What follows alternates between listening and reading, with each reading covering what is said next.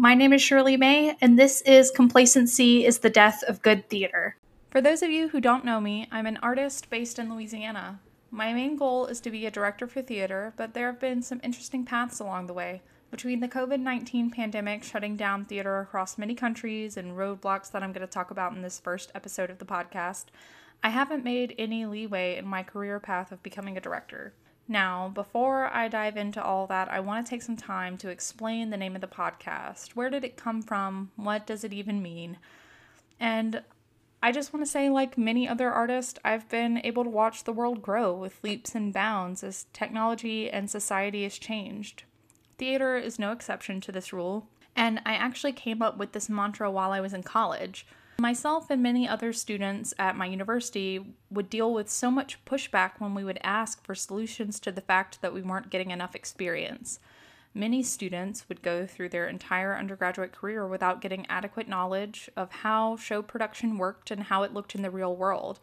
We were met with the attitude from governing forces within our university that we didn't know what we were talking about, that this is what everyone has to go through, and that unpaid theater experience is a hot commodity. There was no growth within our department for people who were actually pursuing theater as a career, and many people would often be overlooked for spots getting the knowledge and experience they desperately needed. I took it upon myself to take a stand and write an email to our technical director about the issue with the hopes that they would start looking at how the department could change for the better in ways that would help students grow. At the end of the email, I signed it with a dramatic complacency is the death of good theater. And that's true. And as far as I've seen, they haven't changed. At the end of my degree last year, I was left with a whole pile of student debt and not enough experience to get even unpaid experience as an aspiring director. But this podcast is not just about me. It's about a whole slew and generation of theater and visual artists who are struggling to get themselves out there. So, here's what we're going to be discussing first. Why is theater so important to society? All right, so beyond even the historical context of theater being something that was founded in religion that turned into a thing of entertainment that we used to take a look at society, performing arts is an important part of expression and humanity. It promotes literacy, it promotes social discourse and dialogue and potential social change. It is always evolving. Theater was created as a communal experience to remind humans that they weren't experiencing the insanity that is the possibility that we exist alone. It creates tools for people who don't know how to express themselves to find ways to express themselves. It can help people learn to work together. And all in all, theater is a huge part of how humanity works. Even in our day to day life, everyone experiences some sort of performance in our culture. Um, almost everyone I know works in some sort of customer service or a service based position, whether that's retail, whether that's food service, whether it's working in a hotel, in a bank, in real estate, almost the entire economy depends on some sort of performance via your work. To order some food at a restaurant, there's a certain type of performance to how we experience society. Because if you, let's say you were time zapped from I don't know, medieval times to current times, and someone put you in a car and went through the drive through at McDonald's because I don't want to deal with copyright issues. So let's say you're in the drive through at McDonald's and you're in the passenger seat. First of all, cars. Second of all, this person is speaking into a box. Why are they speaking into a box? Um, then they go and they pay this person at the window, and then they go to the next window and they get their food. None of it makes any sense. But there is a sort of performance to the entire thing. We just understand this performative part of society as something that needs to be done. It's not something that you think about, but what would it look like if you went to the window and paid and then went to the box where you put your order in and then went to the box where you get your food? Or if you went to a restaurant, even in different cultures, if you go to a sit down restaurant, um, there is complete difference on how you act towards your service people. In some countries, they pay people well enough to where they don't have to rely on tips in order to make a livable wage. In some countries, like the country I live in, you are paid at a very small amount per hour, and then you are expected to earn your wages through a whole performance of making these people happy through your service. So, all of that to say that we as a society, whenever we transitioned from a manufacturing society to a service society, took on this new societal weight of everyone having to do some sort of performance in their day to day life. But even further than that, um, if you exist and you have any sort of illness, mental illness, physical illness, chronic illness, invisible illness, you probably have gone through a time, probably on a day to day basis, where you are completely aware of yourself in space with other people. And you are thinking on whether or not they notice that you're turned a little bit more towards the wall rather than them. And you read somewhere that body language says that if you're facing the core of your body towards someone, it shows that you're interested in what they're saying, or whether or not someone's noticing that you're tapping your foot, or whether someone is now all of a sudden noticing that you're in your head instead of in the moment experiencing something with other individuals. That can apply to all sorts of situations, not necessarily just anxiety, not necessarily chronic illness, not necessarily mental illness, not necessarily any sort of disabilities. It can be applied across the board as something that we experience as part of performative self. And I think that's something that most people don't really have the vocabulary to put their finger on what exactly it is. But performance of self is how we go through our day to day activities and our habits and our work life and our life in general, building relationships with other people and how our performative actions influence that. And so, for instance, when I'm trying to build a relationship with someone, whether it's a friendship, a familial relationship, if it's a romantic relationship, I love feeding people. I have a very um, I I really like food. Um, I like giving people food. To me, that's a big sign that I want to form a relationship with you. And so, usually, especially with friendships, once I find out what someone's favorite snack is, or if there's like a drink they particularly like, I'll bring them that snack. And it just is part of my performative action of forming relationships. And even then, it doesn't always work, right?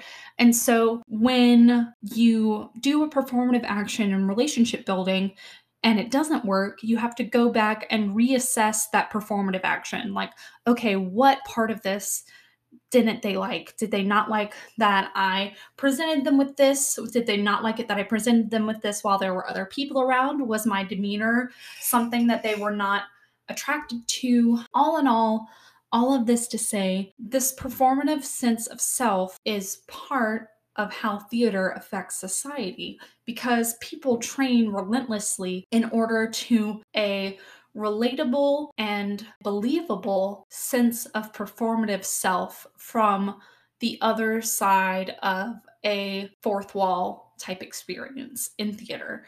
So, if you're an audience member and you're watching a theater performance, the more that someone has done that outside of it, the better and more believable it will be inward study of how their character would think and act and be in this moment that you're watching from and society and that is how theater come together. I think that it's a beautiful thing to be able to experience and to know about. And it goes even deeper than that. Performative action and sense of self goes even deeper into gender identity expression, sexual identity and expression, and just general identity and expression. So, I identify as a cisgendered woman, meaning that I identify with the gender that I was assigned at birth. And so, but I don't necessarily always adhere to society's idea of what my gender expression should look like. I often wear men's clothes. I don't have long hair. I actually shaved my head last year. I don't wear dresses very often, but I do like doing my makeup. And so that is a societal affirmation of my gender expression as a performative act. And we see it a lot in acts of masculinity, especially because there's all sorts of harmful acts of masculine gender expression rather than wholesome acts of masculine gender expression. So, let me, I'm going to go ahead and break that down for a second. So, a harmful expression of masculinity would be a man getting angry and punching a wall instead of talking about his feelings. Whereas a wholesome expression of masculinity would be a father affirming a son's or daughter's feelings about, like, how to work on a car. Like, understanding that it's not easy to work on a car. If the father happens to know how to work on a car, he can pass on that knowledge regardless of his children's gender identity and expression. And obviously, the people who are probably listening to this, some of you are already pretty well informed about all of this. But the reason I wanted to go in depth with this is that there is a lot of people who don't understand the performative action of gender identity and moving forward into sexual identity and how that performative action influences how we build relationships. So I identify as pansexual. And there's lots of different sexual identities. But specifically, I'm going to break it down like this. If I, as a pansexual cisgendered woman, myself, if I were to perform an action in order to try to build a physical relationship with someone who outwardly identifies as masculine. I would adhere to some of the societal standards of femininity. I would try to make myself smaller. I would I would accentuate my more high-pitched voice. I would alter the way I move. I would try to make physical contact with them. Whereas if I were to try to make a performative action to attract someone who identifies as female, I would stand up taller. I would make myself look bigger. I would be a firmer, more confident individual. I would take on some of those performative actions that are generally associated with masculinity because some women are into that. I don't know. It's just part of how I was trained to do performative actions to build physical relationships, just in general of self identity. I identify as a leader. I enjoy, or rather, I find fulfillment in finding solutions to problems. I find fulfillment in making a team work together. I find fulfillment in working smarter, not harder, finding the solutions that work for a long time rather than just for a shorter period of time.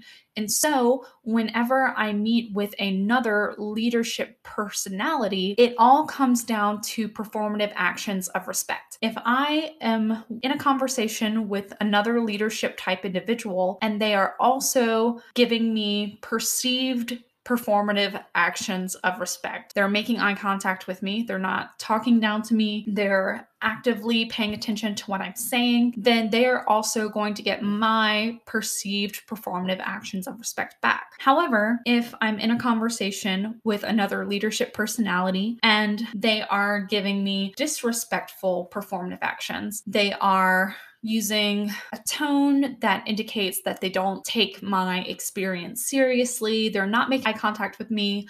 They're extremely distractible from the situation. I will shut down any acts of performative respect. And that can complicate relationships, especially professional ones. And so it all folds in on itself when it comes to performative action. I took all of this and I broke it all down simply to give examples. I don't even know if any of these examples make sense, but to give examples of how performative action envelops every single part of our day-to-day life because humans have since the beginning have striven for expression. We make art whether it's visual art whether it's dancing whether it's physical art and statues whether it's writing whether it's i don't know the billions of other types of art that are all valid. Humans strive to express themselves. And when it comes down to it, the sociological aspects of performative action is the reason why theater has made such a huge mark on history.